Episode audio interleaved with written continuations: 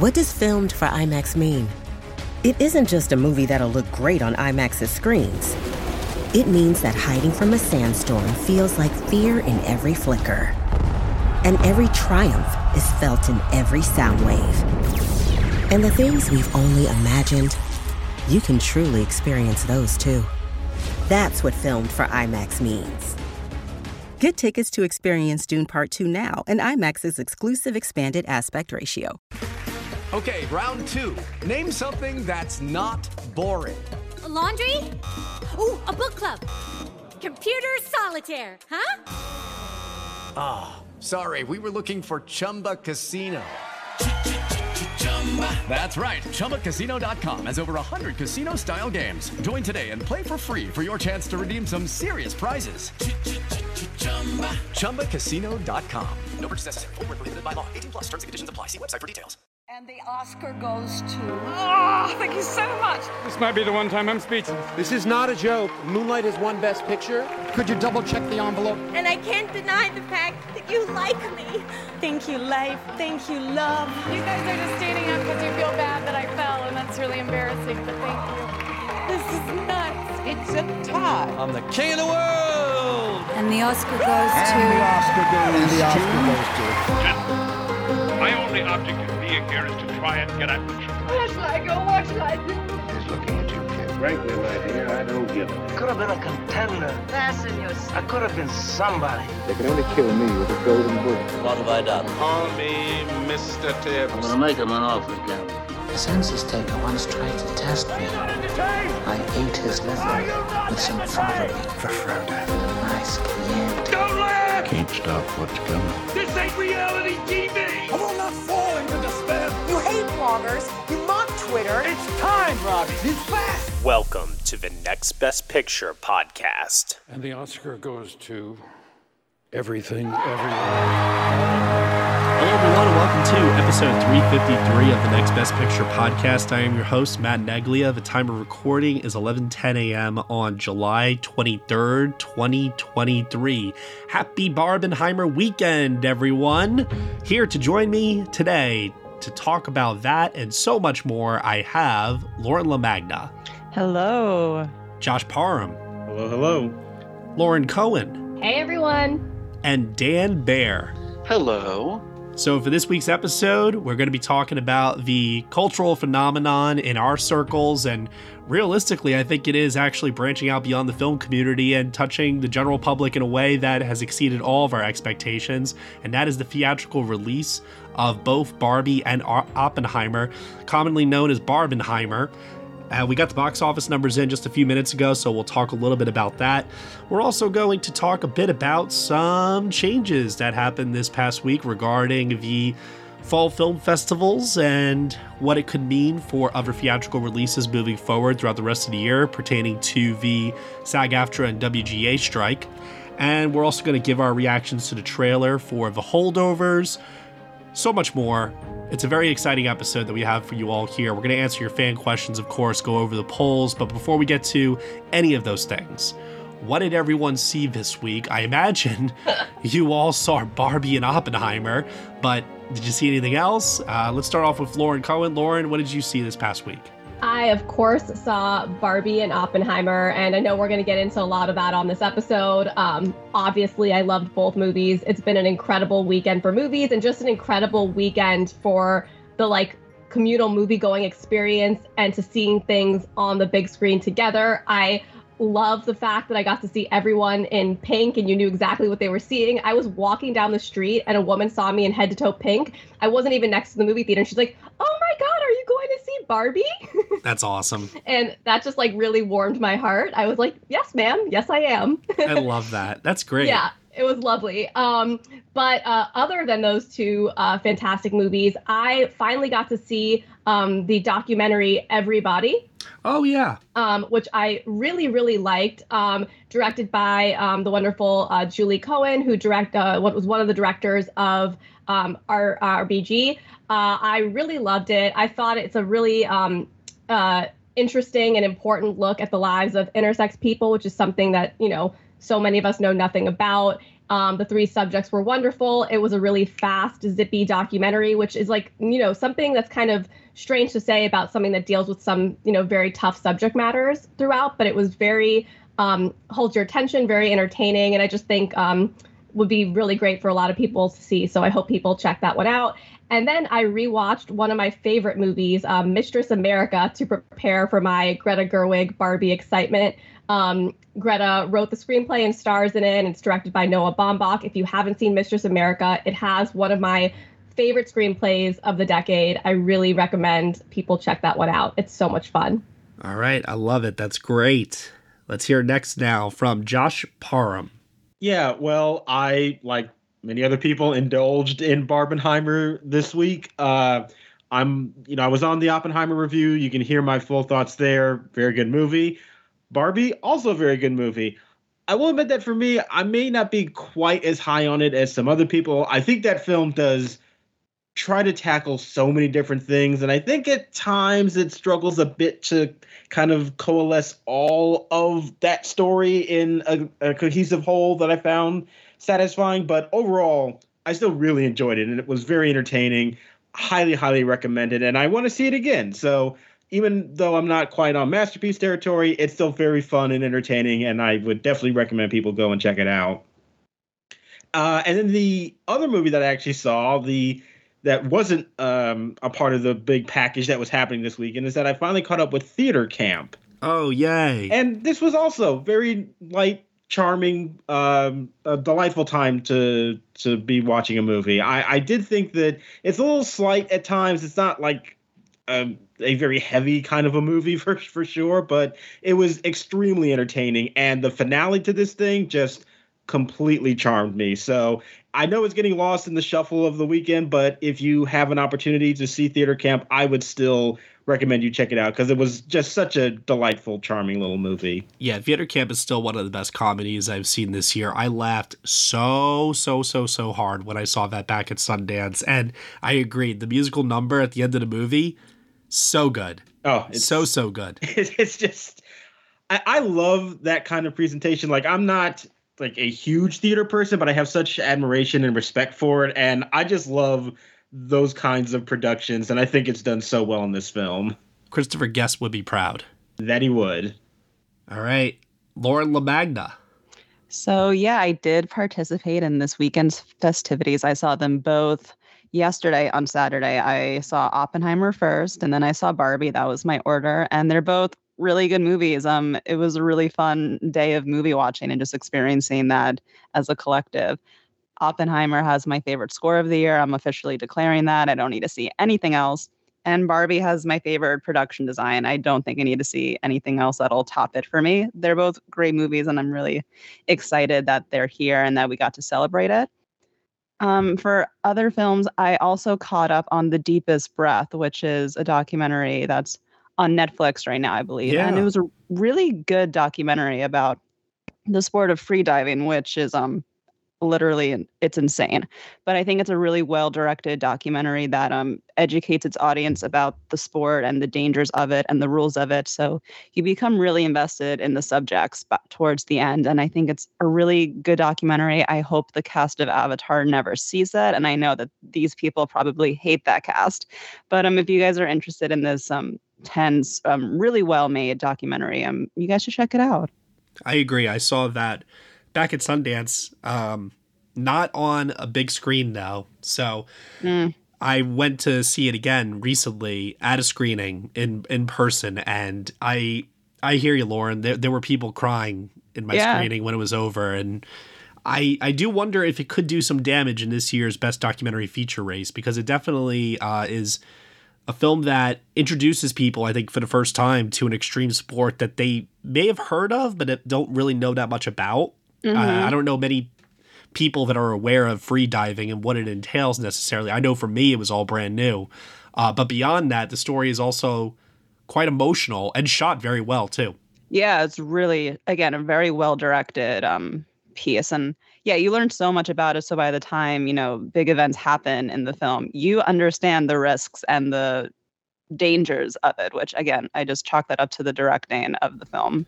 Let's see you do that now, Tom Cruise. Mission Impossible Dead Reckoning Part 2. You're going to go down to that sub? Let's see what happens. I hope he doesn't see this movie. like... all right, all right. Dan Bayer, how about you? Yes, I did participate in the Barbenheimer festivities.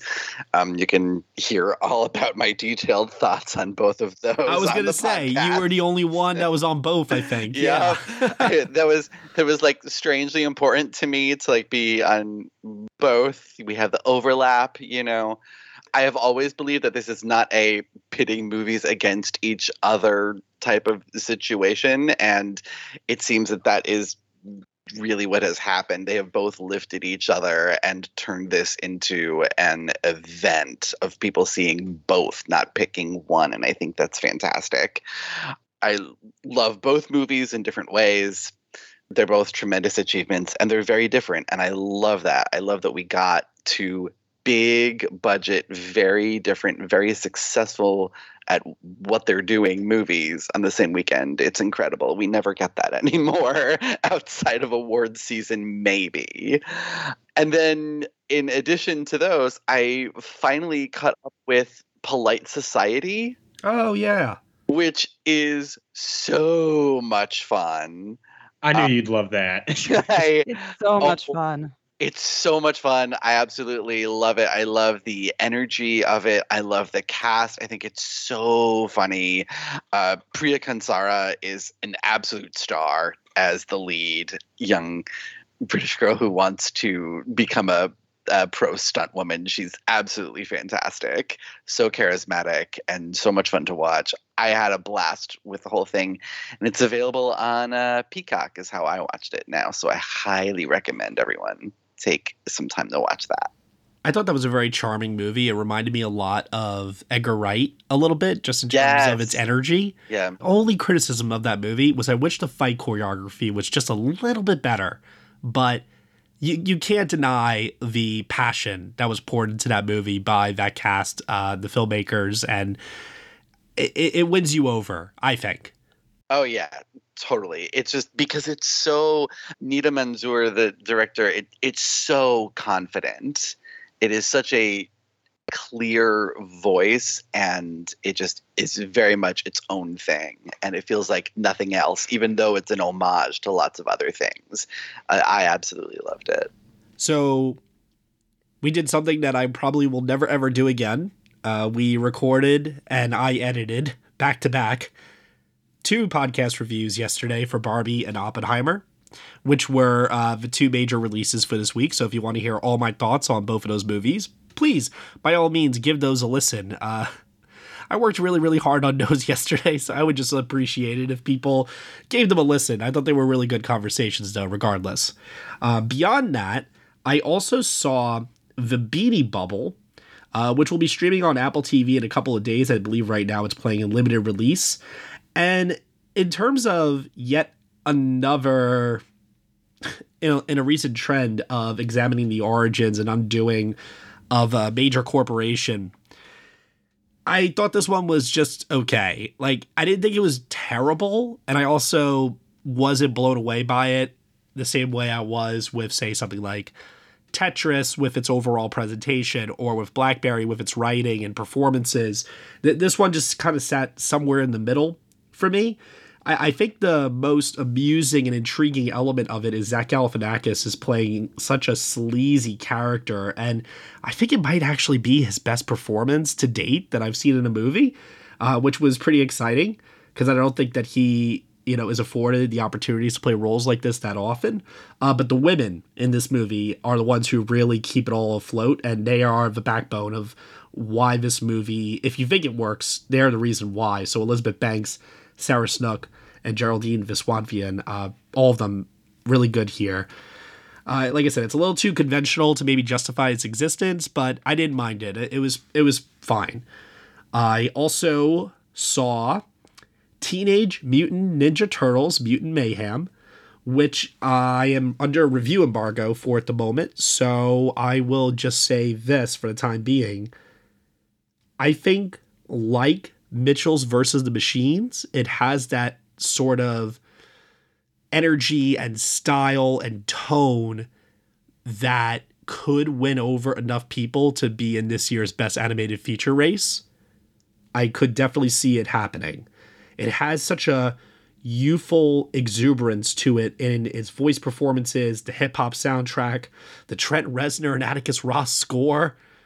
It adds so much to the identity of this movie that helps it to stand out from other Teenage Mutant Ninja Turtle films that came before it. So, definitely worth a watch, even if you're not a TMNT fan. I, I can kind of understand that, but I, I think it's worth your time especially to just even marvel at the animation that's on display. I love what's happening right now in the world of animation where we're getting this blend of 2D and 3D uh, coming together for a lot of these projects. I think it's reinvigorating the uh, the medium. Eh, if they're not played by guys in giant rubber suits, what's the point? Oh, you 90s baby, you. As long as they're running after pizza, it'll be fun. Fair enough. Oh, and then last night, um, right before I went to bed, I, I watched uh, They Clone Tyrone, which is now streaming on Netflix. And I have to say, this took me by complete surprise. I was not expecting this to be as funny as it was. The performances from John Boyega, uh, Teyonah Parris, and Jamie Foxx are excellent here. Jamie Foxx, especially, I, I, don't, I can't remember the last time I saw him be this hilarious in a movie. It, it, it feels like it's been a while. Uh, maybe Horrible Bosses was maybe the last time, but John Boyega too.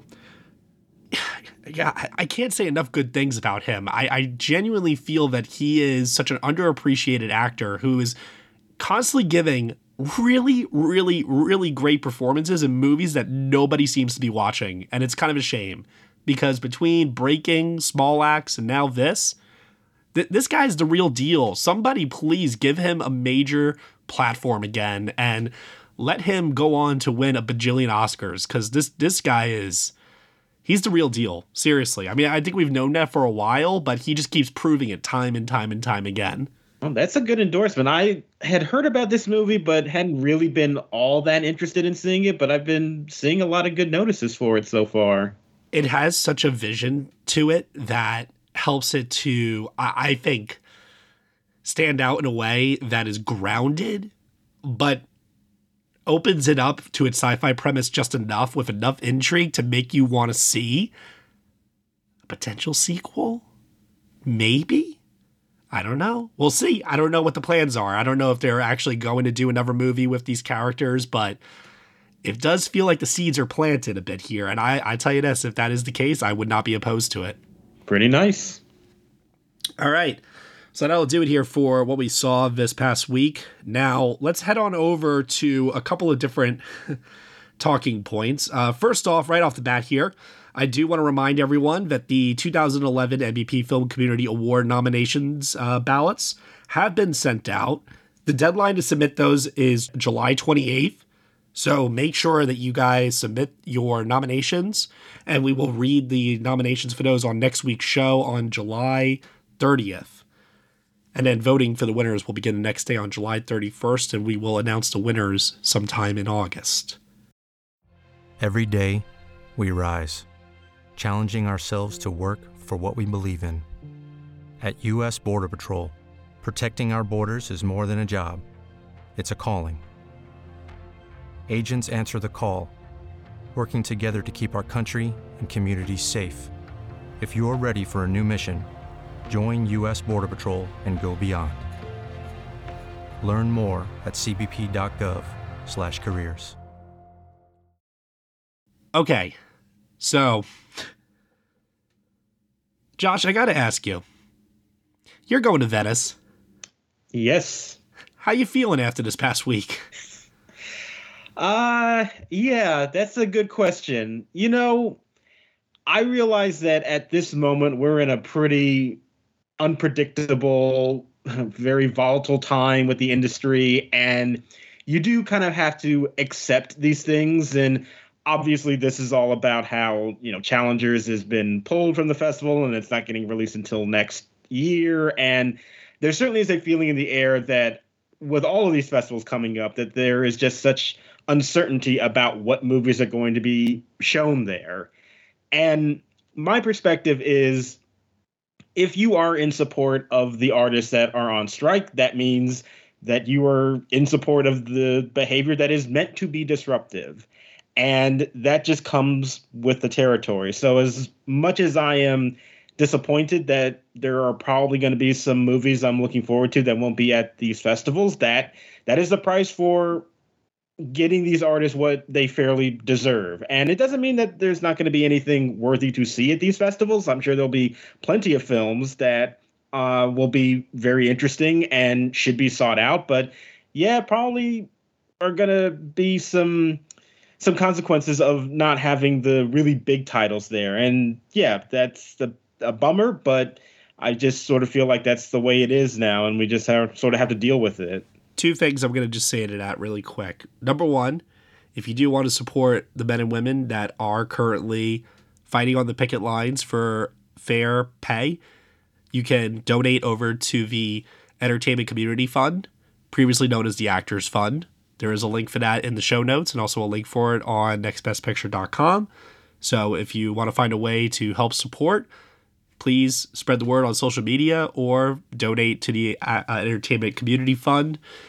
The uh, SAG AFTRA and WGA have not asked for a boycott of movies, clearly. That's been demonstrated by Barbenheimer this weekend. Uh, so I, I think at this point, you know, like Josh said, we got to just roll with the punches and just see where the rest of the year takes us. Uh, Challengers, as he said, has been pulled from the Venice Film Festival after being announced as its opening night film and it's got a new release date of April 26, 2024. In place of that, we got an announcement that J.A. Bayona's uh, Society of the Snow, a Netflix film, which is about the reconstruction uh, of the 1972 plane crash in the Andes, uh, that forced survivors to basically resort to cannibalism to stay alive. That's going to be the closing night film for Venice. And with the announcement that Priscilla will have its North American premiere at NYFF as its centerpiece film. That pretty much means that Sofia Coppola's new film is also going to play at Venice. I highly doubt it would play at TIFF and skip Venice. So we know, Josh, that you know you'll at least be seeing Priscilla over in Venice for now until we get the full lineup announcement on Tuesday. But Dan, as someone who also uh, will be at TIFF, Lauren, I know you'll also be Lauren Lauren Cohen. I have to distinguish between the two here. I gotta say, I'm kind of excited to partake in film festivals this year where a majority of the films, like TIFF announced 70% of their titles are going to be international. Some people might, you know, roll their eyes, cancel their uh, trips, and say, oh, it's not worth it if I can't see X, Y, and Z. I'm like, you know what?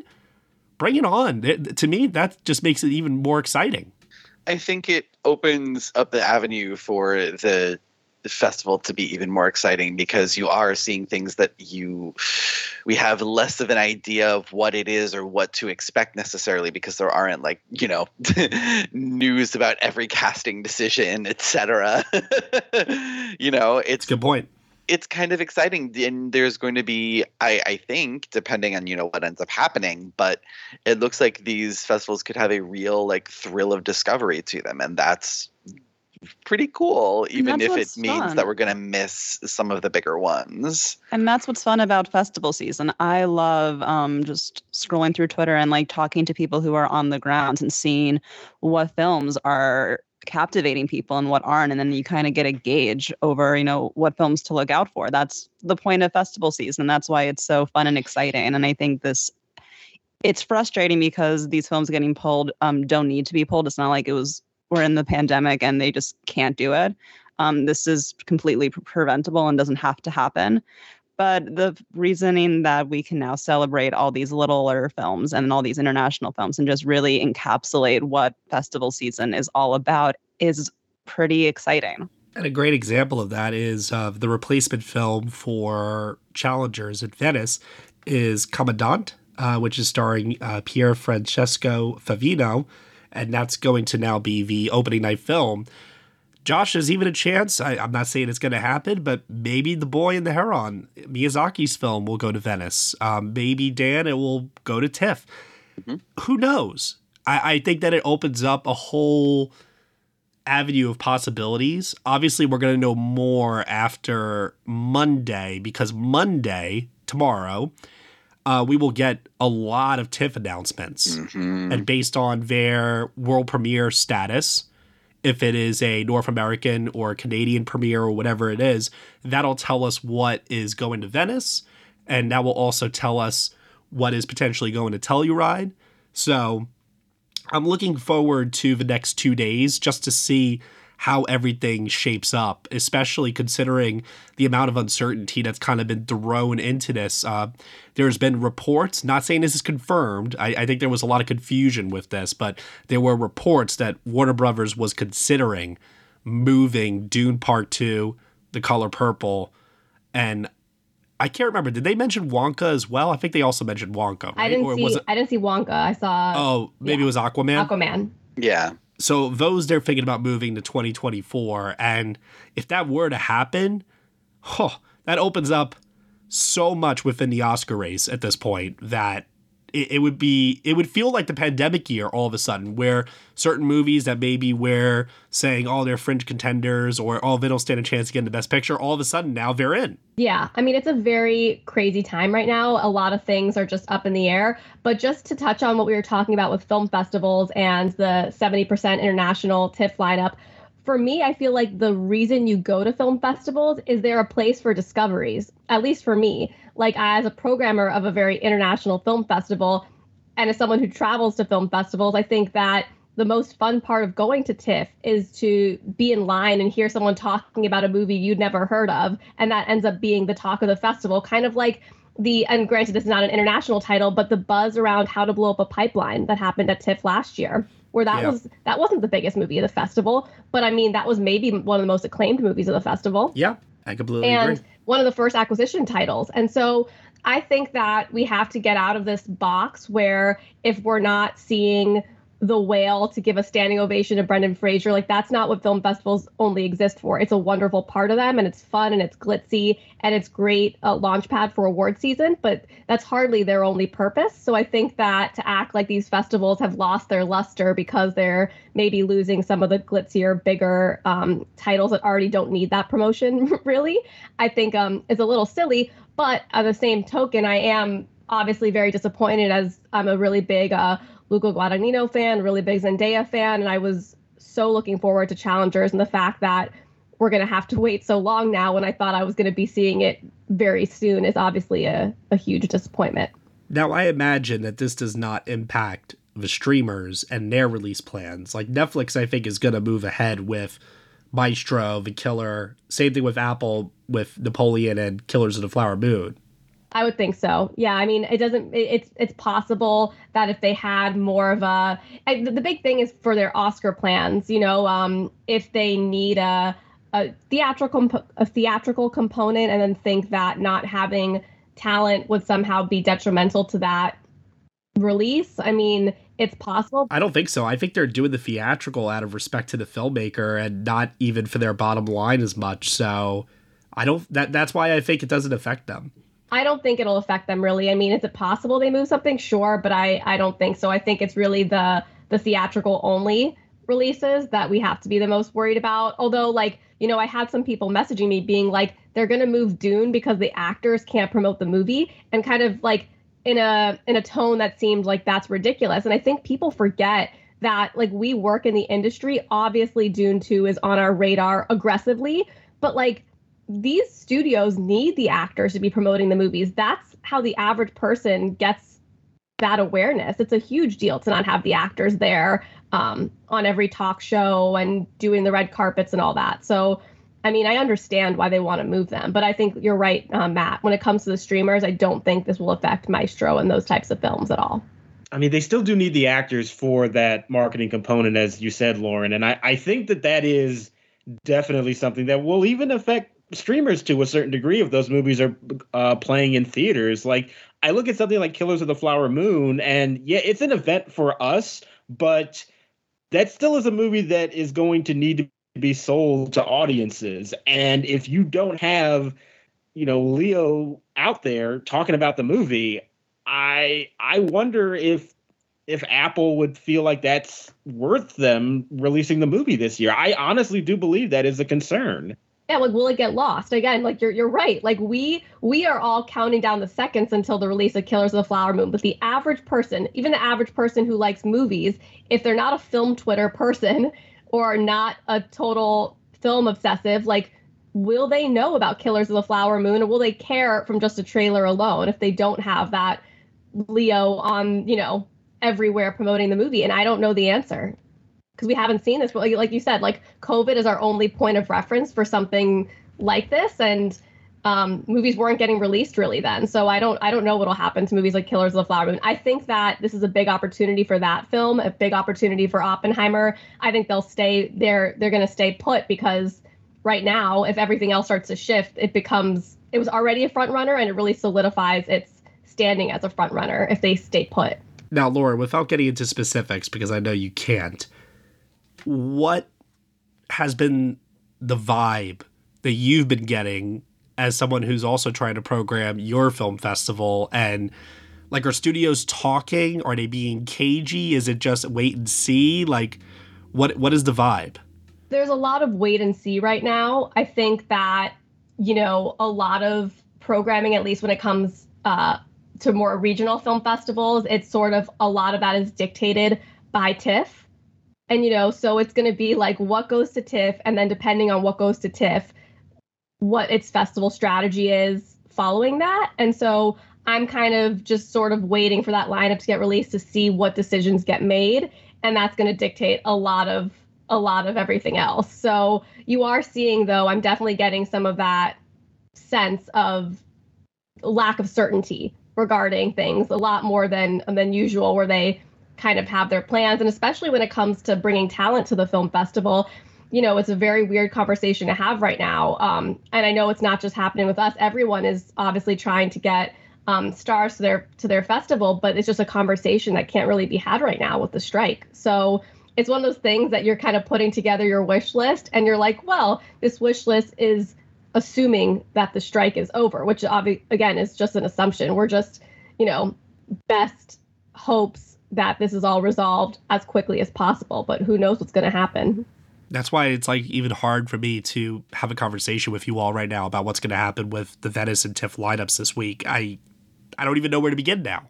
Mm-hmm. No, it's it's it's a weird time, and it's it's weird because we're all celebrating like Barbenheimer, and it's such a spectacular achievement and big thing for movie theaters. But at the same time, we all feel this like very like scary uncertainty because like what else is coming out this year? Like I feel like, I mean, I I feel like there are more movies that are going to shift beyond the ones we've talked. You know, we've obviously discussed the possibility of those Warner Brothers titles. This has already happened with Challengers, but are there other movies that we're worried about shifting beyond those ones that we've already discussed? I mean, also too in terms of box office, are we going to see anything like this last weekend again throughout the rest of the year? Is Poor Things going to shift? I don't know. Maybe. I think it's possible. That is the one that would really crush me. yeah. I'm, I'm not kidding. The fact that Venice had already announced Challengers as the opening night film, I thought it was safe. Yeah. Now I'm thinking, Yeah. well, Next Goal Wins, which was already announced for TIFF, that could move. Mm-hmm. Literally anything could move. Yeah, that that I thought Challengers was safe too, and it was like actually traumatic as a festival programmer. When I heard it was getting pulled, I was like, "Oh my god, I would actually kill me. Like that would actually, I would be dead because I mean, it was a big, you know, they had this big trailer release. Everyone was excited opening night, and then like, you know, props to the Venice team for for pivoting, you know, so quickly. And I'm sure their replacement is going to be a wonderful replacement. But yeah, that's it's crazy. I thought it I thought it was safe too. I thought it would still premiere and then like kind of do its like festival run and then just have a later release date. But that's not how things went. Now, because I'm a little sick and I can't rant as hard as I want to necessarily, Dan Bayer, will you do me the favor of telling the audience how this could all be resolved? How could this all be resolved? Well, Gee, I wonder. Gee, I wonder the AMPTP could get their heads out of their asses and actually come to the negotiating table and, in good faith, talk with SAG AFTRA and the WGA about paying them fairly for their work, maybe. I did see a report that said that they came to an agreement regarding the consent for AI usage of their faces, which is like the most basic thing. Yeah. Seriously. And if it took that long to get the AMPTP to break on that point, like I don't know. This the whole thing is just so strange and weird. Like the things that they're arguing about, these are is at least with the AI, it feels so common sense. Right. Like of course someone should have, you know, the informed consent about when their image is being scanned when their likeness is going to be used for other things in the future. And if they pass away, that decision passes down to their family. Yeah, yeah, something like that. I mean, this is so like these are human beings that we're talking about here. They have rights. I was talking with my roommate and we were joking about that line in Goodfellas where it's like, but the movie industry is down. Fuck you, pay me. Yeah. But I won't be able to have my second home or my yacht. Fuck you, pay me. like, it's like every excuse I could think of that they are probably using to justify to not go forward with this. Yeah. There's got to be a solution. There, there, there has to be. They, they are cartoon villains at this point, and the really scary Literally. thing about that is that they don't care. Yeah, and I think it's also important to note. I feel like I've had heard a lot of people kind of when they heard about the the SAG strike being like, "Oh, the actors are striking; they're not paid enough." And this is not about Leonardo DiCaprio and the actors that the average No. person has heard about. And that's what's really important to drive home to the average listener and the average person who maybe doesn't follow this stuff as closely as we do they're not striking for them. They're striking for the working actor who doesn't have health insurance because they didn't make enough that year, and for the people who are struggling every single day. This is not about the movie stars that you're seeing uh, this weekend during Barbenheimer. It's also important to remind people as well that there used to be a time where you couldn't make good residual money on video rental and DVD sales.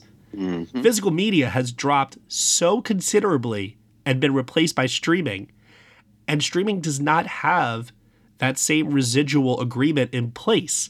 So they are getting literally pennies. You see mm-hmm. Mandy Moore for like This Is Us saying she got checks for pennies as one of the main stars of This Is Us, one of the most popular shows? I mean, Yeah. again, it's not about Mandy Moore having bad or you know her finances being in trouble. It's just about like the streamers change things and they're not getting paid for the massive success that these shows have brought in. Same thing with um, I think we had um one of the actors from Gilmore Girls say, talking about um I think Sean Gunn saying about how popular uh you know um, Gilmore Girls has been on Netflix and that like they don't see the they don't reap the benefits of that when it's one of the top streamed titles for years. Yeah, and Yeah, this is for just wants their members to make like twenty eight thousand dollars a year. Like it's very little. Like that's not even livable. Like it's very little money, and the studios just say no to that. It's they're not asking for much. Well, hold on.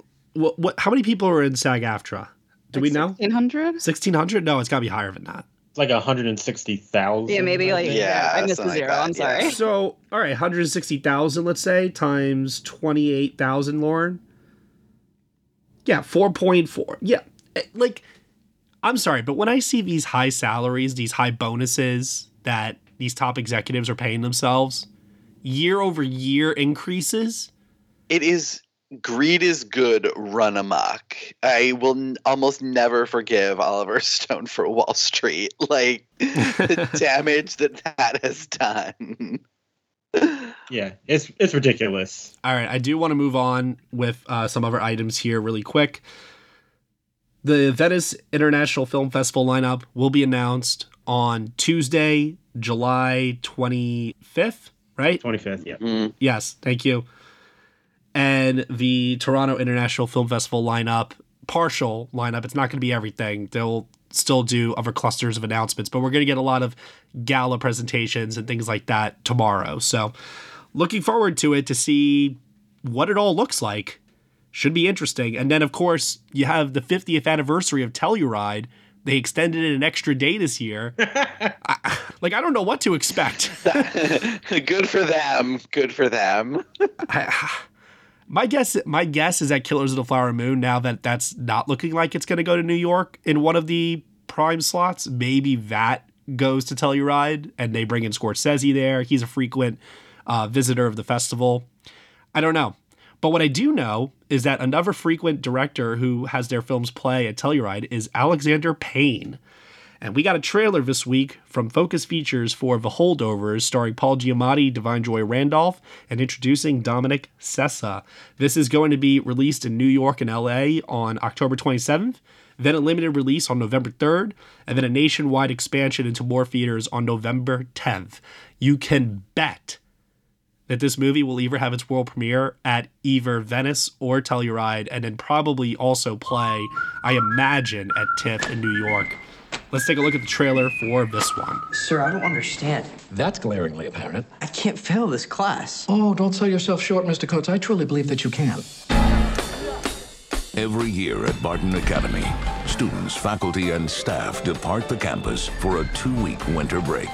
But there are always an unfortunate few who have nowhere to go for the holidays. They're known as the holdovers. Mr. Hunham. Hello, Mary. I heard you got stuck with babysitting duty this year. How'd you manage that? You know, he used to be a student, right? Yeah, that's why he knows how to inflict maximum pain on us. I thought all the Nazis were hiding in Argentina. Stifle it, Tully.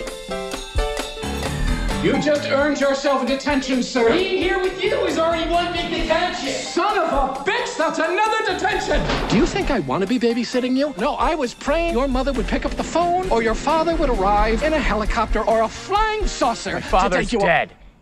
Okay. That completely took me by surprise. Did it? The presentation of the trailer? What a throwback. Yeah.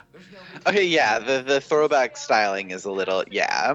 I don't. But I don't know. Other than that, it just feels like another Alexander Payne movie. No, it, it's nothing. He he never ever ever like I, I watch. I've watched every Alexander Payne film Yeah. on a visual aesthetic level. The guy has never impressed me. I don't care if Nebraska got a cinematography nomination. We've we know my thoughts about that. Yeah. But in terms of creating a grounded character study that mixes comedy and drama with a central performance here from Paul Giamatti, does it look like it's sideways? No. Does it look like it could be better than The Descendants? Probably. and that's really all I care about. Yeah, it does seem to have like a little more of the bite that Election and Sideways had that I've been kind of missing from his more recent movies. Not at the levels that he had in those previous movies, but even a little bit of bite would be nice.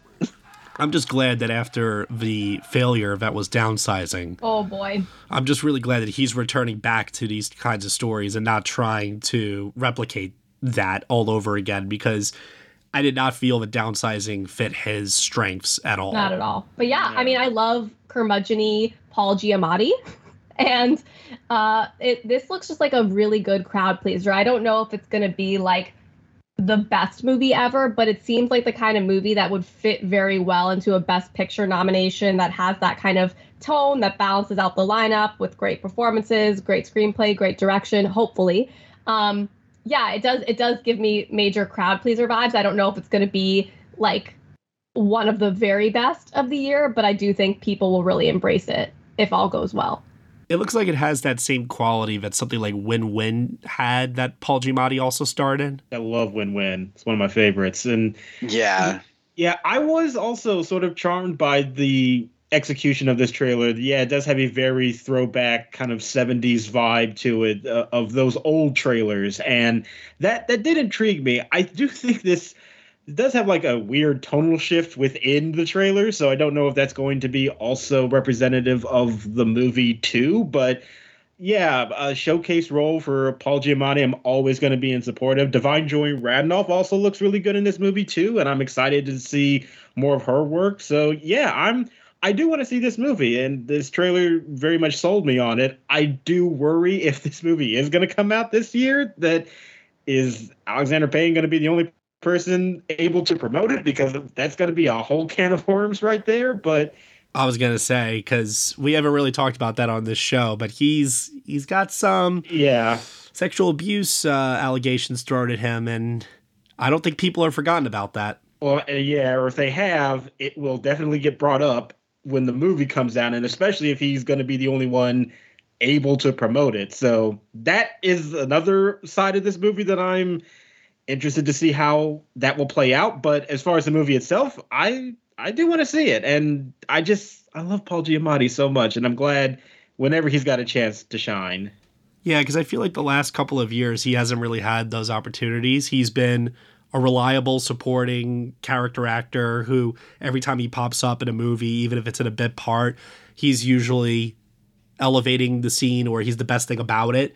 So to have him back in a leading role again with a character that I'm sure is going to be tailored to his strengths, um, I'm very much looking forward to seeing that. Also, too, I need to shout out that freeze frame of his face, hilarious, incredible. At the at the end of the trailer.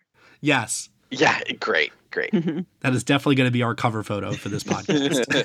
it's always the eyes. Paul Giamatti has great eyes. Truly. We love him. Everything that he does is just great. He'll sell everything for me. All right. Let's head on over to the polls. Uh, let's talk about Barbenheimer really quick here uh, because last week's polls, we did 2 We asked everyone which is your favorite Christopher Nolan film, and we asked everyone which is your favorite Margot Robbie performance. Now, I do want to ask regarding Barbenheimer before we kind of dive into these two polls here. Do we think that this is a one off, you know, scenario that we're not going to see again for a very, very long time? Or do we think that studios are going to maybe communicate with each other to deliberately counter program certain movies? Um, and when I say certain movies, I mean big movies because sometimes I feel like when it comes to counter programming, one film, uh, one studio knows that their film is definitely going to outgross the other. Like usually it's like an animated film or something like that, and the other is kind of like I guess probably happy to take second place. But I'm wondering if we could see scenarios where we do have two mammoth releases on the same weekend. I think that they may try I mean, counter programming has been a thing as long as box office has been a thing, as long as movie theaters have been a thing, really. But I don't think we've ever seen it with two movies that are this big and had such built in audiences before. I mean, this is two major movies from major filmmakers opening on the same day at the same time, going after different audiences. It's very rare that that has happened. And given how major filmmakers tend to be about their projects, I don't know if they'll necessarily let that happen, even though, like, this has proven that it clearly works and I think it worked because it was organic, right? Like I yeah. think it was more mm-hmm. like I I like like Dan said, they can try, but I don't think it'll be successful. Barbenheimer worked because I think that and like I'm trying to remember what when this all came out that they were being released on the same day, but I remember it being like, oh my god, oh my god, what a weekend. And it just built and built and built over the past couple months organically. And I I don't really see that ever being replicated. Um yeah, I don't I don't think it'll work. I think this this happened because it was Barbie became such a phenomenon because of the incredible marketing. No one ever expected that movie to be have that level of excitement that it did. And then of course Christopher Nolan has a major fan base, but yeah, I don't I don't really see another Barbenheimer anytime soon. No, yeah, I, I, I think it was kind of cute. You were saying like the studios like take such a big risk and co like share a weekend when they're just like when they have you know their writers and actors on strike right now. There's no way that they would think that they would do that. This is such a risk for them to share a weekend with another huge movie. And i just think that this proves that you know audiences love movies and they love going to see good films. And i think when you give us the opportunity we're gonna go to the movies. And i think um yeah like what lauren said it's an organic process and i think that's the key to it. But as far as the studios operating to do this consciously and wanting to do this again on purpose, I don't see them doing that at all. Well, let me ask you this question. This is something I've been thinking a lot about since we heard the box office numbers, which, by the way, Barbie, $155 million, which represents the highest domestic opening weekend for a female director ever, and the highest domestic opening weekend of 2023. Woohoo! Greta! Oppenheimer opens up with 80.5 million, which is higher than Interstellar, Dunkirk, Inception, and Batman Begins, not adjusted for inflation, mind you. But a question that's been on my mind is if these two films were split, they weren't released on the same weekend, would they have made more? Or was the fact that they both were released together, did they actually elevate each other to exceed expectations? I think I definitely don't think they would have made more. No. Well, Barbie, no matter what, I think would be like has hit its its max. But I think Oppenheimer was would have made less had it not been released against Barbie because it forced like people usually if I take like most people I know, they're not seeing two movies in a weekend. They're like picking and then maybe next weekend they see something else. But the fact that it was Barbenheimer, it was like you are spending the whole day at the theater and those pre-sales at AMC said over 20,000 people purchased double feature tickets. I think that Oppenheimer got a huge wave of ticket sales from it. I think Barbie would have been unaffected regardless. So Christopher Nolan should be thanking Warner Brothers. Absolutely. the irony. yeah. But I'll tell you this much. I think that because I saw some people saying, "Oh, wouldn't it have been cool if like John Wick and Mission Impossible were released on the same weekend?" No, Um, no, that that wouldn't work. No, no, Those similar. are the same Too similar. audiences. Mm-mm. Yeah. yeah, they would cannibalize each other. You got to think of it in terms of counter programming, uh, but you need to also think of like why did this specifically work? It's mostly because these are two auteur filmmakers who have established built-in audiences who love their work as filmmakers.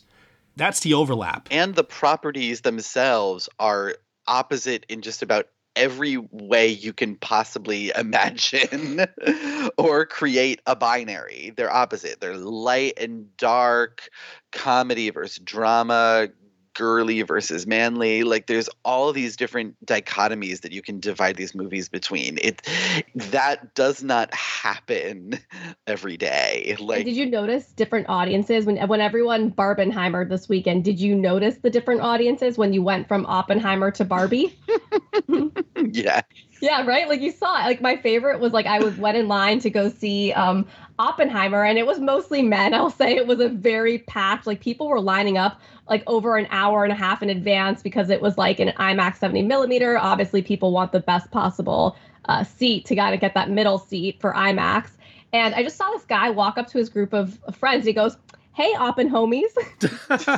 God. Oh my god. and I was like, man, I love this weekend so much. and then you go to Barbie and it's just pink, pink, pink everywhere. And it just like you felt those different vibes so intensely. And it was just really funny to see, honestly. Can anyone else think of another pairing of movies from this year that could potentially have worked on the same level as Barbenheimer to ele- like for both of them to elevate each other? Mm, well, I don't know about like stuff that has already come out, but I have actually just seen, which shows you that studios should never be in charge of this because that's the reason why this worked. Is that apparently the next Saw film and the new Paw Patrol movie are coming out. Oh my God. Wednesday. And I literally Stop, just that's saw a tweet perfect. from Paramount that said hashtag Saw Patrol. No, like, Oh, no. come No. on. No, like the Paw Patrol audience can't even see Saw. No. what are you doing? No, I th- want studios dad- can't do this. I need a picture of the dad that's going to bring his poor five year old to get traumatized. Oh my god.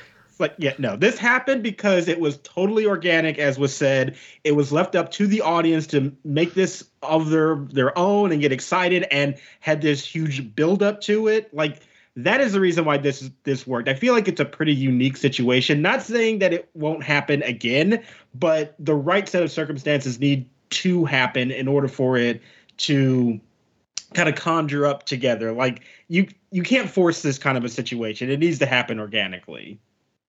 No, and never uh, doubt that Hollywood will learn the wrong lessons Yep. from nearly everything it does. So, Well I mean, said. case in point, Saw Patrol. Yes. With that said, I'm very, very, very happy to see so many people, different demographics, different age ranges, casuals, cinephiles, just going to the movies and having a great time this past weekend. It's been a joy, Amen. honestly. I, I, I love seeing a moment where we're all unified like this. I, I, I kind of almost.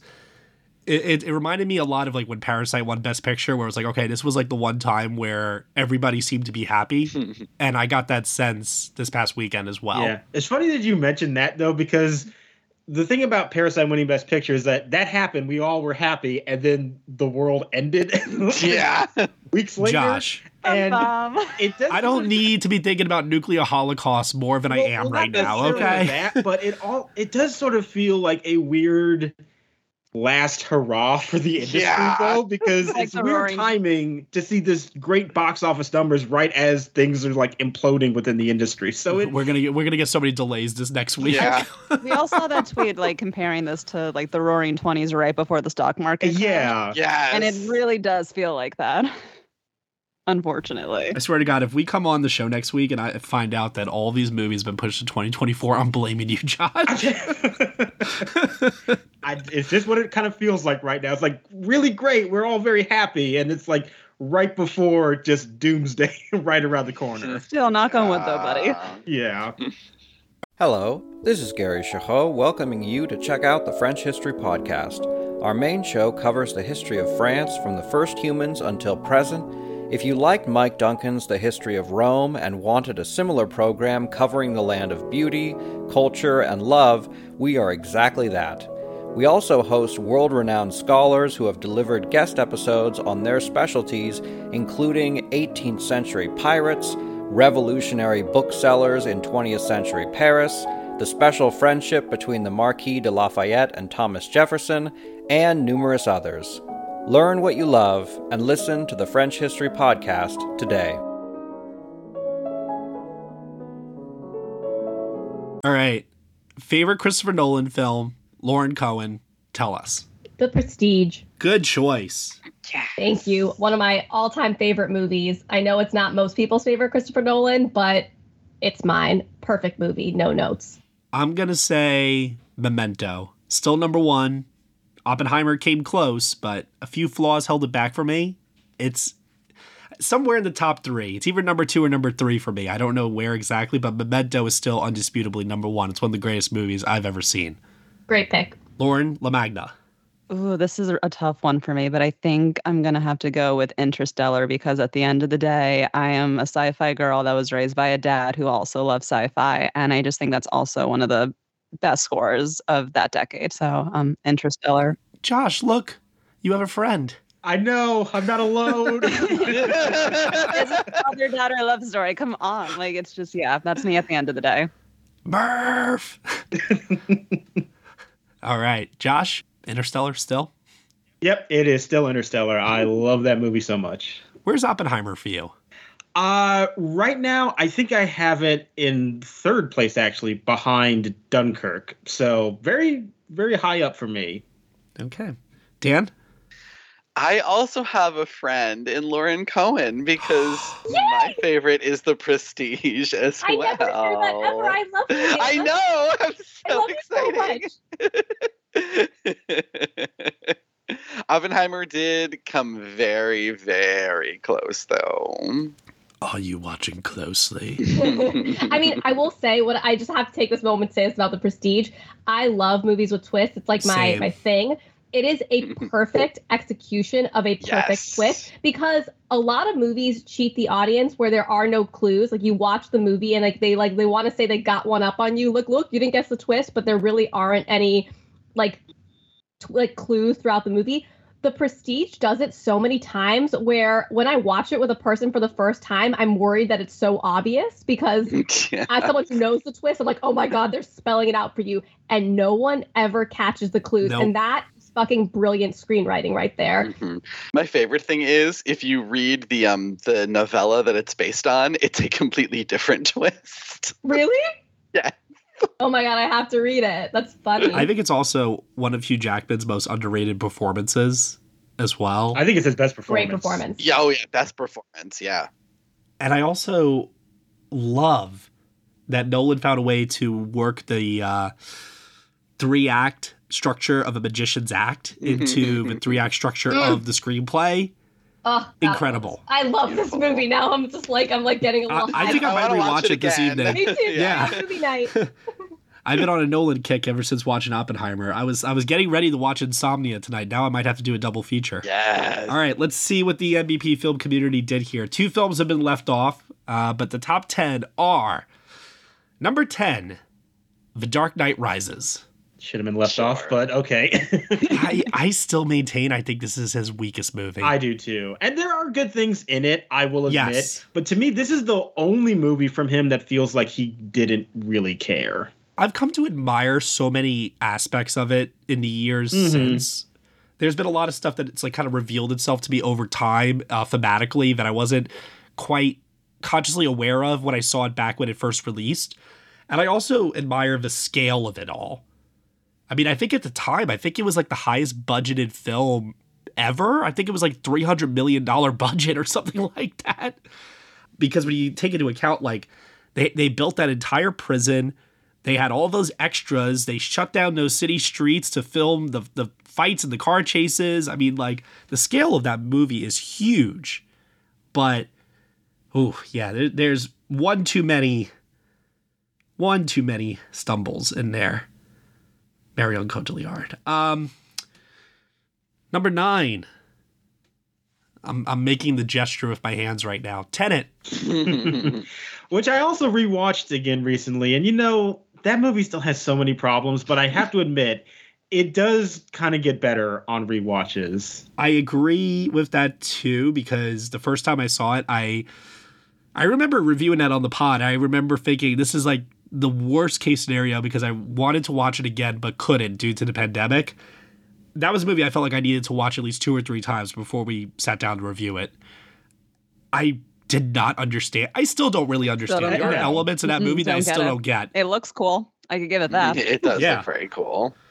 I just don't think, unlike Interstellar, where I thought he did a really good job of explaining that movie's uh, science, the way that he explains the concepts of uh, of Tenet, and even uh, Inception too, which you know the stuff in Inception is not real, but he explains it in a way that makes sense and the audience understands it. There, there are times where they're doing exposition in Tenet, and I'm like, wait a minute, what? You lost me. yeah. I remember the first time I saw it that because of the sound issues, there were large chunks where I just had to I, I just gave up. Like, It was it was more frustrating trying to figure out what they were saying and what was happening in the movie than just saying, "Okay, I'm just going to accept that I don't know what is happening and just try to go with it," which is sort of fun but is also very frustrating at the same time, but I do think that movie benefits from multiple viewings, and I have warmed up to it a lot more now. I still wouldn't rank it high in his filmography, but there are some very good things in that movie that I recognize. Yeah. Number eight, Batman Begins. Still a very solid, Solid movie. movie, yeah. Yep. Yeah. Mm-hmm. It's fun. It's really good. Number seven, Oppenheimer. Mm. I mean, I'm just happy it placed in the top 10. I didn't know if enough people were going to vote for it in time, but well, judging by the box office, because clearly they every- did. It has the least viewers out of most of his movies, so I feel like Yeah. maybe that would change in like a few months or weeks or whatever. yeah, I could see that. But then again, I mean, from here up, it's like i- i- we could have any order and it would make sense. So let's see. Number six, Dunkirk. Ooh. Actually, a little bit lower than I thought it would be. Yeah, same. Yeah, I'm a little surprised too. But then again, I like Dunkirk. I like Dunkirk a lot. I think it's really, really well done. And I still, like, in a Francis Ford Coppola shooting Apocalypse Now sort of style, I'm like, I don't know how the hell he shot on water and got all this in camera. Like, it, it boggles my mind. His best directed movie, in my opinion. But Mm. there's no way that there were 400,000 men on that beach in that movie. and on top of that, I, I do wish the character work was a little bit stronger. That that's that's always been my two complaints about That's Dunkirk. yeah. Number five. Man, I wish this was higher too. The Prestige. We ride I in mean- the streets tonight. Way up there. I'm honestly glad I made the top five. Yeah, it's up there. It's not high enough, but top five. I. Fine. Yeah. You want to be fooled. Number four. Memento. I just want to say, Too Natalie, low. Natalie, what a beautiful psycho. I love you. Indeed. I love you. I know we all love Carrie-Anne Moss's Trinity in the Matrix saga, but God, is she phenomenal here. And also too, Lauren, I know you agree with me on this. His best written female character to date. Like she's not. I mean, I don't even chalk her up to There's no him anymore. Like that's the thing. like- It's, she is so out of the ballpark with every other character he has written for women or directed women that it's not even a competition. So that's kind of why I get frustrated with the women in Nolan films because Natalie in Memento is so amazing. She's such a good character and with a great actor that played her and the fact that, you know, we started so high and have just plummeted. That's the sad part for me. He came so close with Cat for me in Tenet, like so so close. But I will never ever ever forgive the line reading, including my son. Yep. I will never Mhm. forgive that. yeah, that's what's like again, that's what's frustrating for me is just the plummet because I know he can do it. He did it with Yeah. Natalie. You know, it's there. He can do it. He's just not. That's frustrating. Number three, Interstellar. I love Wow, it. Top three. I will take it. I was gonna say, like, did Josh vote multiple times? It's a good movie. Have you guys seen the Letterboxd score for Interstellar? Like this movie clearly is one of his most beloved. Which is so like it good for that movie because it was not at the time. It really has grown over the last years, I will say. Yeah, I, I think so. I think if that movie were re-released in IMAX, like people would show up to go see it again for sure. I probably would, and uh, it's not even my favorite Nolan movie. Number two, Inception, which means number one is The Dark Knight. I mean, we were expecting it, right? Yeah, not shocking Like, at all, but Not great shocking. movie. I It's a good it. one. Yeah. By a difference of 90 votes, too. Damn. Wasn't close. So, those are the top 10 Christopher Nolan films as voted by the NBP film community. But now we have this other lovely poll over here for Barbie. Hmm. Margot Robbie's best performance, or rather, let me rephrase that favorite performance from Margot Robbie. Lauren Cohen, what is it for you? I'm gonna be basic. Wolf of Wall Street. Okay. That was for many of us our first time seeing her on screen, and she made quite an impression. Yeah. Lauren LaMagna, what about you? Oof, I don't know. I recently watched Babylon for the first time. I finally did it. How, how was that for you, by the way? It was good, but it was long as hell. Like that's the that always that's what always like made me like stay away from it for so long. I had to like work up the strength to sit for that long. But I really did like it. And I think Margot Robbie is really good playing East Coasters for some reason. Like she really got that um I liked the dialect that she had.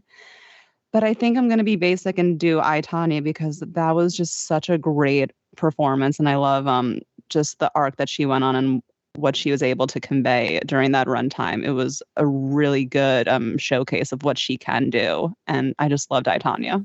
I didn't get a chance to interview Margot Robbie for Barbie, but if I had, before the interview started, I would have made a point to tell her, You are great in Babylon. Babylon is a great movie. History will be kind to it. Babylon's a great movie. Because I, I just want everyone that worked on that movie to know that history will be kind to it in the long run. Mhm. Like, don't let it get you down.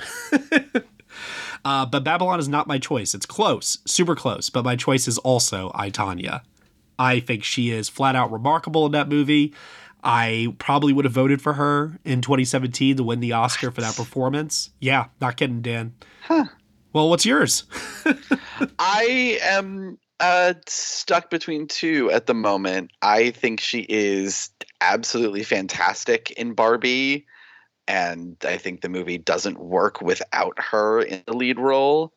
But uh, I, I'm always like wary of saying saying the newest thing is favorite or best because it's just you know the thrill of the new can be a little too intoxicating.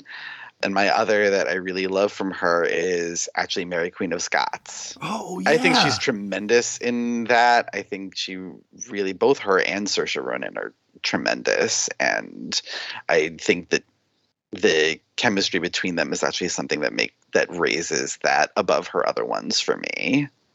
I think often she is working with co-stars who are not at her level or are giving something less than what she is, and I think in Mary Queen of Scots, she has a whole cast that is really supporting her greatness, and that's one of the things that makes it stand out to me. I will never forget how much my spine tingled when she delivered a line reading, You're inferior. Yeah. It's like, oh my God. She's so good. She's great. Okay, Josh Parham. I think I'm actually going to say Babylon. I think that she is just a force of nature in that movie, and I am just so captivated by pretty much everything she does in that film. And I think that's my pick for my favorite. All right, let's see what the NBP film community did here. Top 10 coming in at number 10. No, that can't be right. What? Oh my god, okay. Number 10 is Asteroid City. Okay. All right. Interesting. I guess that scene, that one scene, made an impression on people. I mean, it's because she has the Mary Queen of Scots hair again. I I don't know what to tell you. well, Dan, that makes perfect sense because number nine is Mary Queen of Scots. There we go. Perfect companion film. number eight. Oh, neither one of us brought this up before. Her other Oscar-nominated performance, Bombshell. Well, I think there's a do reason why we didn't bring it up. I She do has her moments. She is great in Bombshell. She really is. I remember there was that scene where she's on the phone. Yeah, I think she was in a telephone booth, if I remember correctly. It was yeah. raining outside. Good. And I remember her performance moved me in that moment so much, brought me to tears. Yeah, oh, she's great. I think Kate McKinnon calls her Anchor Barbie in that movie. yes. Number seven. I want to make sure I'm saying this right here. The Suicide Squad. Okay, yeah. I can I can see that. She's a lot of fun in that one.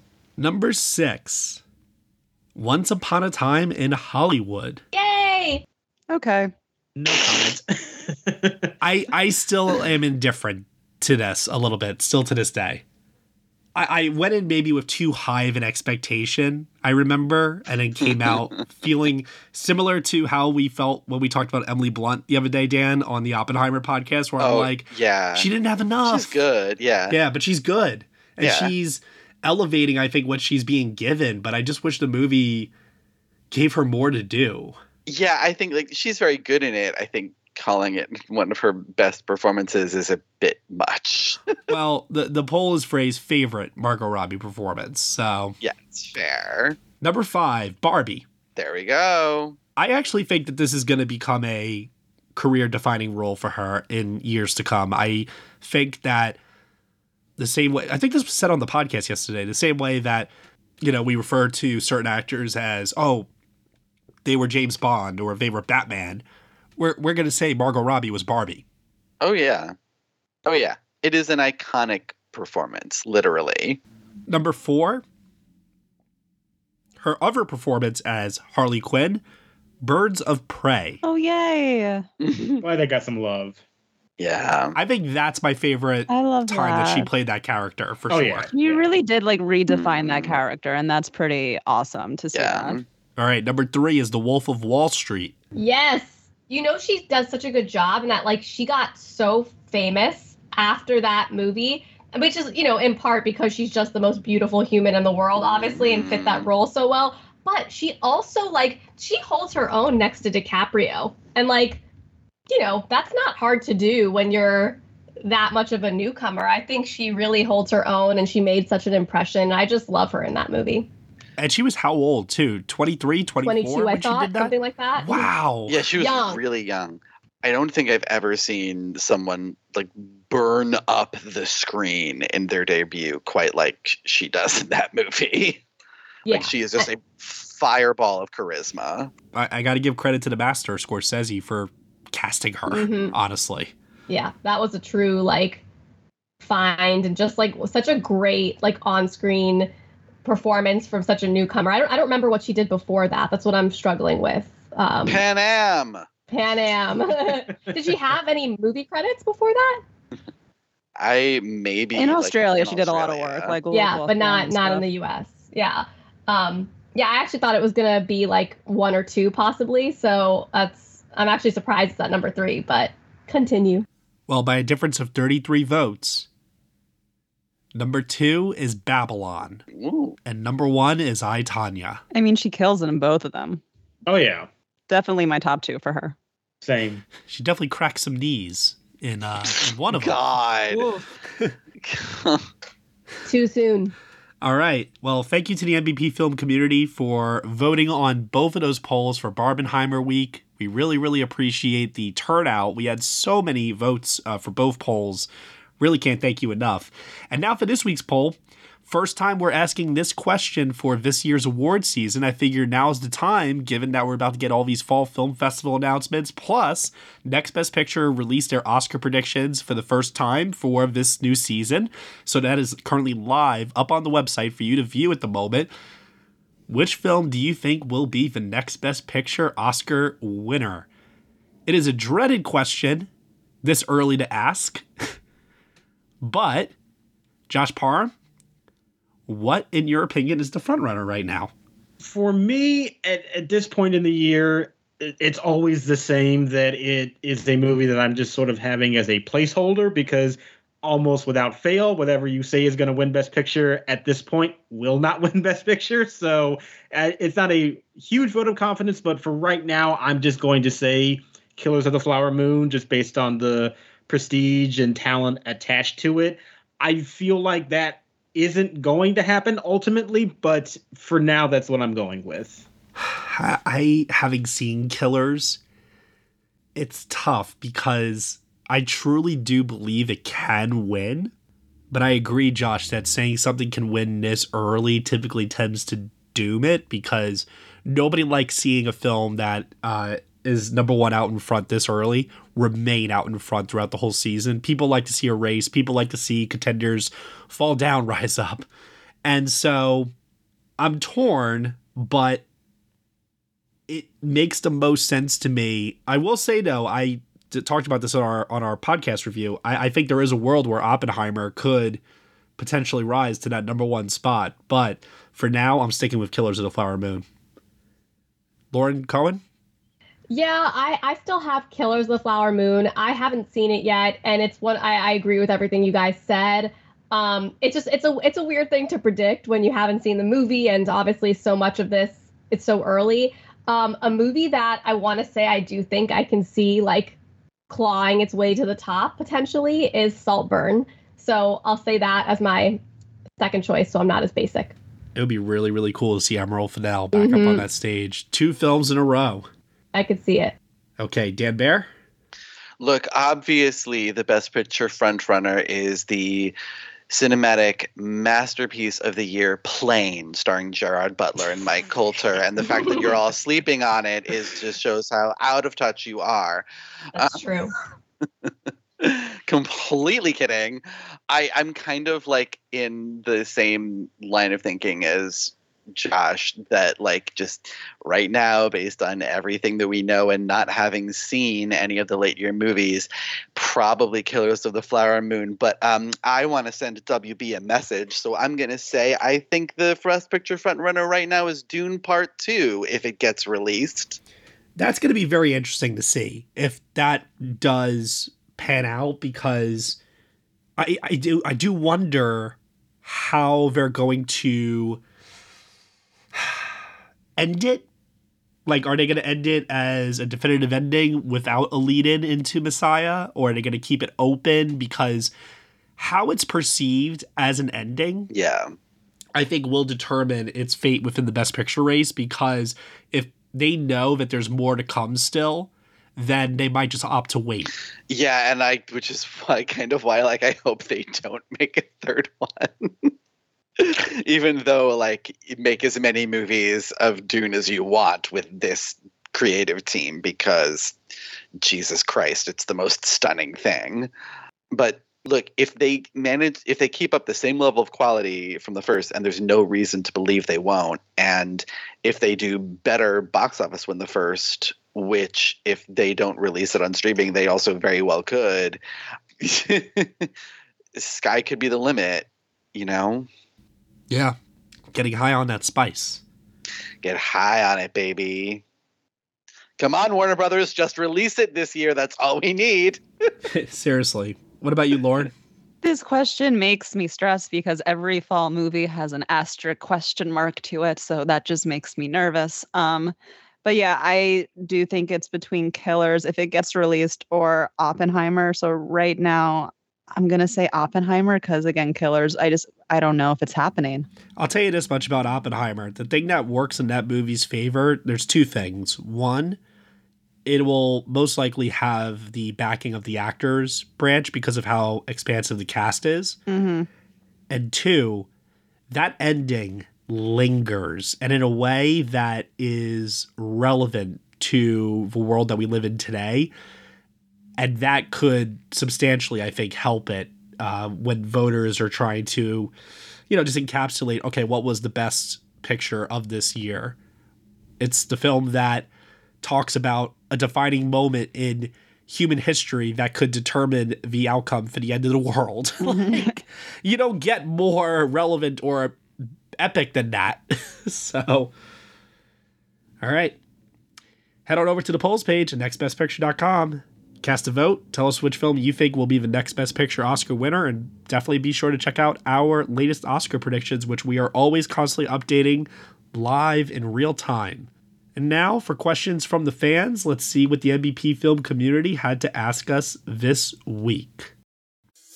Hi, I'm Christina Yerling Biro, host of the podcast Pop Culture Confidential. Join me as I go way behind the scenes with some of the most influential people in entertainment and media. Hear actors such as Succession's Brian Cox talk about his favorite characters to play. There always has to be a mystery. The audience have to be in a situation where they want to know what's going on. Meet studio execs like Pixar chief Pete Docter and learn his secret on how he makes us cry. Emotion is our first language. And so many others who are defining popular culture, from Obama speechwriter David Litt to Top Chef host Padma Lakshmi. We don't often think about food politically, or we don't want to, but it really is. Join me. Search for Pop Culture Confidential wherever you get your podcasts. Tyler Strandberg, which song from Barbie do you think Warner Brothers will campaign for Best Original Song? Dance the Night Away, What Was I Made For, or I'm Just Ken? What was I made for? Yeah, I would assume that one. Former Oscar winner Billie Eilish. Yeah, I think that that's the choice to go with for now, but that's not to say that they can't get two in there. I think I'm Just Ken could also squeeze in, honestly. I love that one. I would love it too. It's my favorite in the movie. We're all in agreement that if that got nominated, there's no way in hell Gosling performs it, right?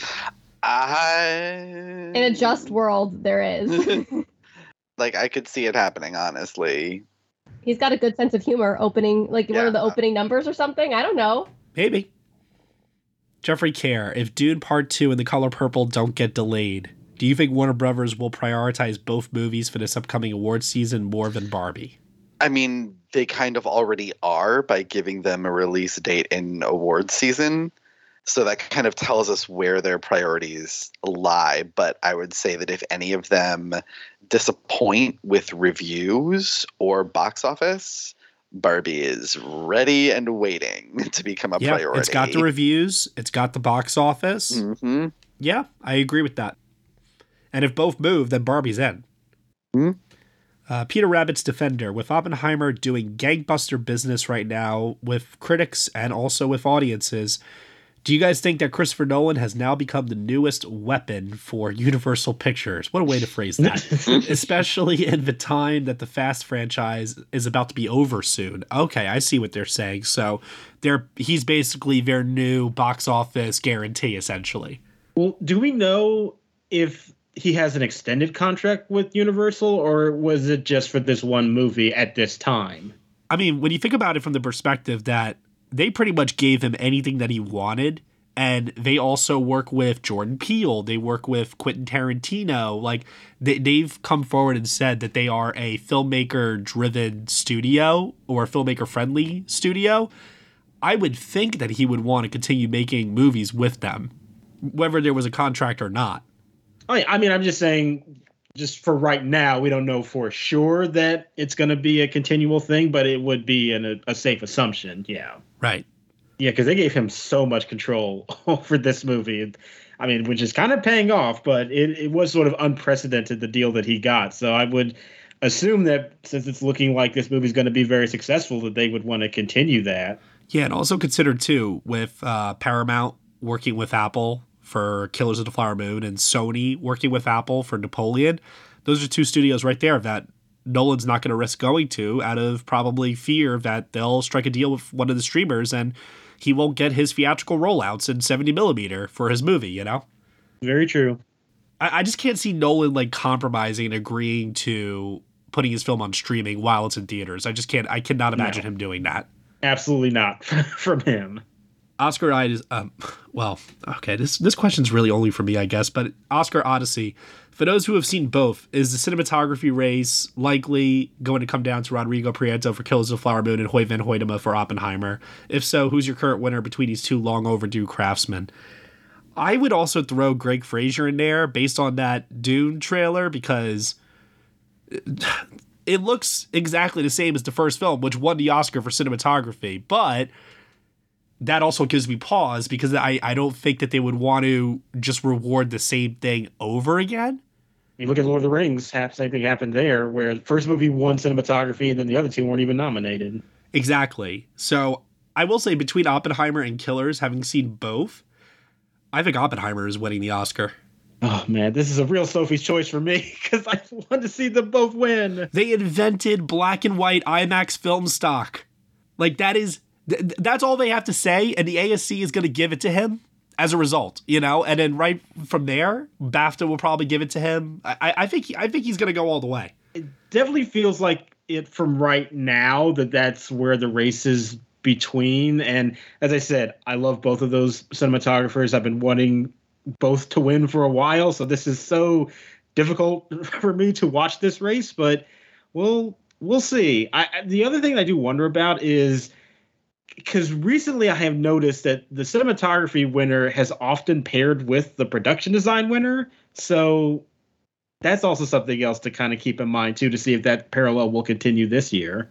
Well, I know a lot of you guys have Barbie in for production design. I personally think Killers uh, will contend for for production design. So it, maybe it is Killers for both. Yeah, maybe. Don't say it's Barbie for both. I don't believe you. Ben Sears, is Barbie the front runner for the comedy musical categories at the Golden Globes? No. Margot is in a good spot. Yes. Ryan is even in a good spot right now, but the movie at the Globes, ugh. for one thing, Barbie is a super American product, and they are the Hollywood Foreign Press Association. For another, you still have a couple major musicals coming out, and usually if you have a pure comedy versus a dramatic musical, which The Color Purple is, give the edge to the dramatic musical. But if The Color Purple moves. Potentially, but then we also have something like The Holdovers potentially mm. in that category. Yeah, I was thinking about that. Like other late year movies with, you know, awards in their sights that are nominally comedies that get placed there. This is kind of going off of the uh, previous question from before. Edwin Araz, now that Oppenheimer will probably receive over 10 Oscar nominations, which ones do you think it will actually win? I feel pretty good today about score. score. Yeah. Score and cinematography. Cinematography, yep. Um, I actually. And what about Robert Downey Jr.? I actually did move Downey to number one yeah. Mostly because I could I could see him getting the career mm-hmm. narrative push. And he has that just like electrifying like last hour. You know he's going to kill his speeches too. Yeah, yeah, I can really see it. I mean, it's it's early obviously because we haven't seen most performances that could potentially be in that category, but I, I I would say score, cinematography and Downey for for me right now. I think it's also, if not at number one, very much in contention for visual effects. Oh no, I think Dune is winning visual effects no matter what. If it comes out. But in another very close race where I could see Oppenheimer defeating Dune, I also have it winning sound. Yep. And I know the stat did just fall, but there's still a very strong correlation between sound and editing. So At, you at know, that point, put Oppenheimer in the win best picture, I I say. yeah. Once you start tallying it up of what it could win, it does start to make sense. I did say it on record today. But I'm starting to think that this is maybe gravity in some way, where it's director, text, but it doesn't win uh, screenplay and picture. But if one of the actors, like Cillian or Downey, come along with it, that has all the recipe then to win best picture at that point. Right. And I think also, unlike those other examples, like, yeah, the it gets looked at as more as a tech piece, but I also think that the writing and performances are being singled out as greater achievements than we normally see in these types of projects. Yes. Okay, Grace Kogan. Rank Greta Gerwig's solo directorial films. Oh no. No, no, I really don't. I, I was. I've been like dreading this part of the podcast literally for the past couple hours. I, I can do this. I'm, I'm okay. You can I, do I it. know it. Okay, fine. Yeah. You go first, please. Sure. Number one is Lady Bird. Number two is Little Women. Number three is Barbie. And they're all great. Yeah, cosign. No, no cosign. I love that you're like, "Mm, no. no, I, I think it's the reason I the, I think this is particularly hard because obviously she doesn't have that many films in her filmography, so it makes whatever whatever ranking it makes it seem like you hate whatever comes in third. And No. that's the problem. Just make a point to say that you don't hate it. I know, but it just it will it will never really fully get the message across. Um, um It's literally the difference between like an A and an A, and an A minus. Like that's know, what we're it just- talking about. Like, me. They're all on the me. dean's list. I know. Yeah. I'm gonna I'm gonna say Lady Bird, Barbie, Little Women. Okay. But I love Little Women, so it's it's just very hard. Um, and also, I mean, I lo- I know this is not part of it, but I just love Mistress America so much that I need to say it again. Yeah, I think I'm going to go with the order of Lady Bird, Little Women, and Barbie. Although Lady Bird and Little Women, it's very, very close. Love all your answers, guys. This is great. All Hail King Shark, post Barbenheimer, and pending delays. What supporting performances are you most looking forward to seeing from the rest of the year? uh, Well, if the piano lesson ends up coming out, I would love to see what Samuel L. Jackson is cooking in that because if we can get a narrative for him to win an Oscar this year, considering how vocal he's been that he's, you know, been disappointed that he didn't win for Pulp Fiction, and I know he just got an honorary award, that is still something I would very much like to see. the performance I'm most looking forward to in that movie is actually Danielle Deadwyler. Oh yeah, well, I mean, Jesus Christ. yeah. Talk about somebody that was robbed recently. I'm looking forward to Danielle Brooks in The Color Purple. Yeah, good call. Yes, and see- also Taraji. Mm-hmm. I also want to see what Barry Keoghan is doing in Saltburn. Mhm. Yeah. And speaking of that, I don't like. J- I, I'm a big Jacob Elordi fan.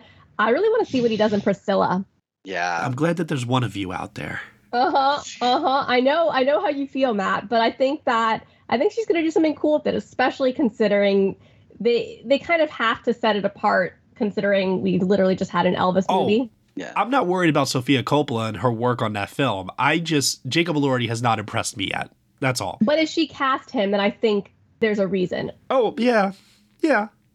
I don't disagree with that. I, I will say that if there's ever an opportunity for him to wow me, uh, it's probably with It's this. here. Yeah. He's in the new Sofia Coppola and the new Emerald Fennell. People like him, so I think like the director sees something in him that you haven't yet seen, Matt. but it's there. TV Fontaine. Which do you prefer, comedic Gosling or dramatic Gosling? Comedic. Comedic. Comedic. But, but I love all Goslings. Yes. Oh, yes. I mean, that's always going to be the case, but He's Kenneth. yeah. By the He way, is that more sweater than is back on sale. Just in case anyone noticed it was sold out. It's back I know. Oh my god. My poor wallet. So I know. Betty Dawson. Coming from the Oscar winning directors of Free Solo and The Rescue, starring Annette Bening and Jodie Foster, shot by Claudio Miranda and backed by Netflix, Are we underestimating Nyad's chances of being a major awards player outside of Best Actress? It's on my radar. It's on the radar. I'm not predicting it until I see it. That's yeah, exactly. It's one of those that like it's not that it's not on our radar. It's just it we haven't seen it yet. So and it it just has other kind of hurdles that I'm just I'm waiting to to see it before adding it to my list. It's also Elizabeth and Jimmy's first feature narrative film. Right. So yeah, I mean like there's just a tad bit of uncertainty there. It's a different it's a different world. Yeah. I feel very good about predicting Annette Bening in my five right now, sight unseen, but Which her last couple movies should not make that so easy. no, but when you read about on paper what this is about, I think that it makes sense. Oh, BP Movie uh, Review Hour just wanted to say this isn't a question, but I just want to say thank you for showing that even when there are disagreements about a film or a topic discussed, there can be actual dialogue talked about in a level headed and mature way. That means a lot. Thank you. that is one of our core tenets here at the Best Next Best Picture podcast. Did you really just say Tenet? Nah, I'm kidding. okay, and then final question for this week. Evan Leibowitz, if you could swap an actor from Barbie and Oppenheimer, who would it be and what role would they play? I mean, Florence Pugh is being a Barbie. Mm. I would say Emily Blunt. With who? I don't know, but I'd like to see her in Barbie. Oh, okay. I would like to replace Emily Blunt with uh, Emma Mackey Okay. yeah, I was thinking that too actually. Yeah. because Close second. actually, like, the apparently that Jean and Kitty were much closer in age than Emily Blunt and Florence Pugh are in real life. Um, I don't know who I would swap him with, but I think Josh Peck would make a really good, funny Ken. You're probably not wrong about that. Yeah. I'm not wrong about it. That would be They just- fun. There's so many options for Kens in Yeah. Oppenheimer. oh, give me Josh Hartnett. Ooh, give me Josh Hartnett as a Ken. Oh yeah. Feeling that. You guys are ignoring the opportunity that lies before us with having David Krumholtz as Ken and Barbie. Come on now. I would love to see Matt Damon try to be a Ken. Oh God.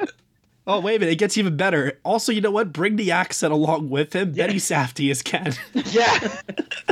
Until someone builds a bigger doll. Wait, I would like to swap Gary Oldman and Will Ferrell. oh, yeah, that's good. Okay. that would be fascinating. right? I kind of want to see that. Right? And instead, and instead of uh, instead of Truman saying, "Don't let that crybaby get back in here," instead Will Ferrell says, "You you get out of here."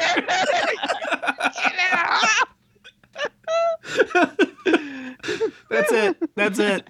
We're ending there. Yeah. We've peaked. All right.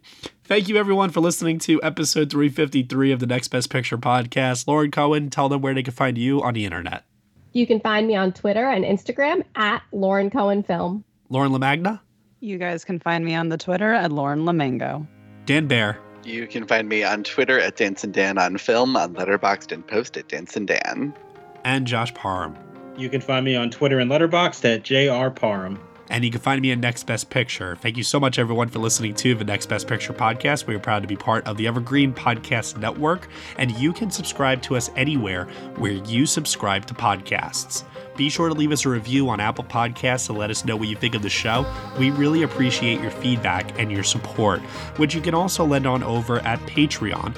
For $1 minimum a month, you'll get some exclusive podcast content from us, including our two final reviews for our 2011 retrospective, The Artist and Hugo, which will be dropping in August as we conclude our retrospective with the NBP Film Community Awards. Reminder once again, those ballots are due before Saturday this week, so get those entered in, submit it to us, and we will announce the nominations on next week's show. Thank you all so much for listening, as always, and we will see you all next time.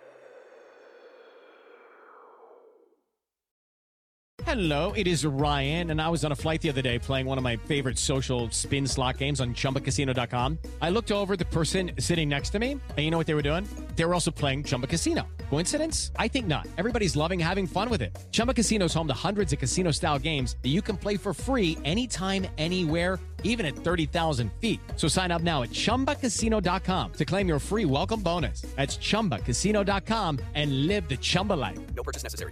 Group. Void were prohibited by law. See terms and conditions. 18 plus.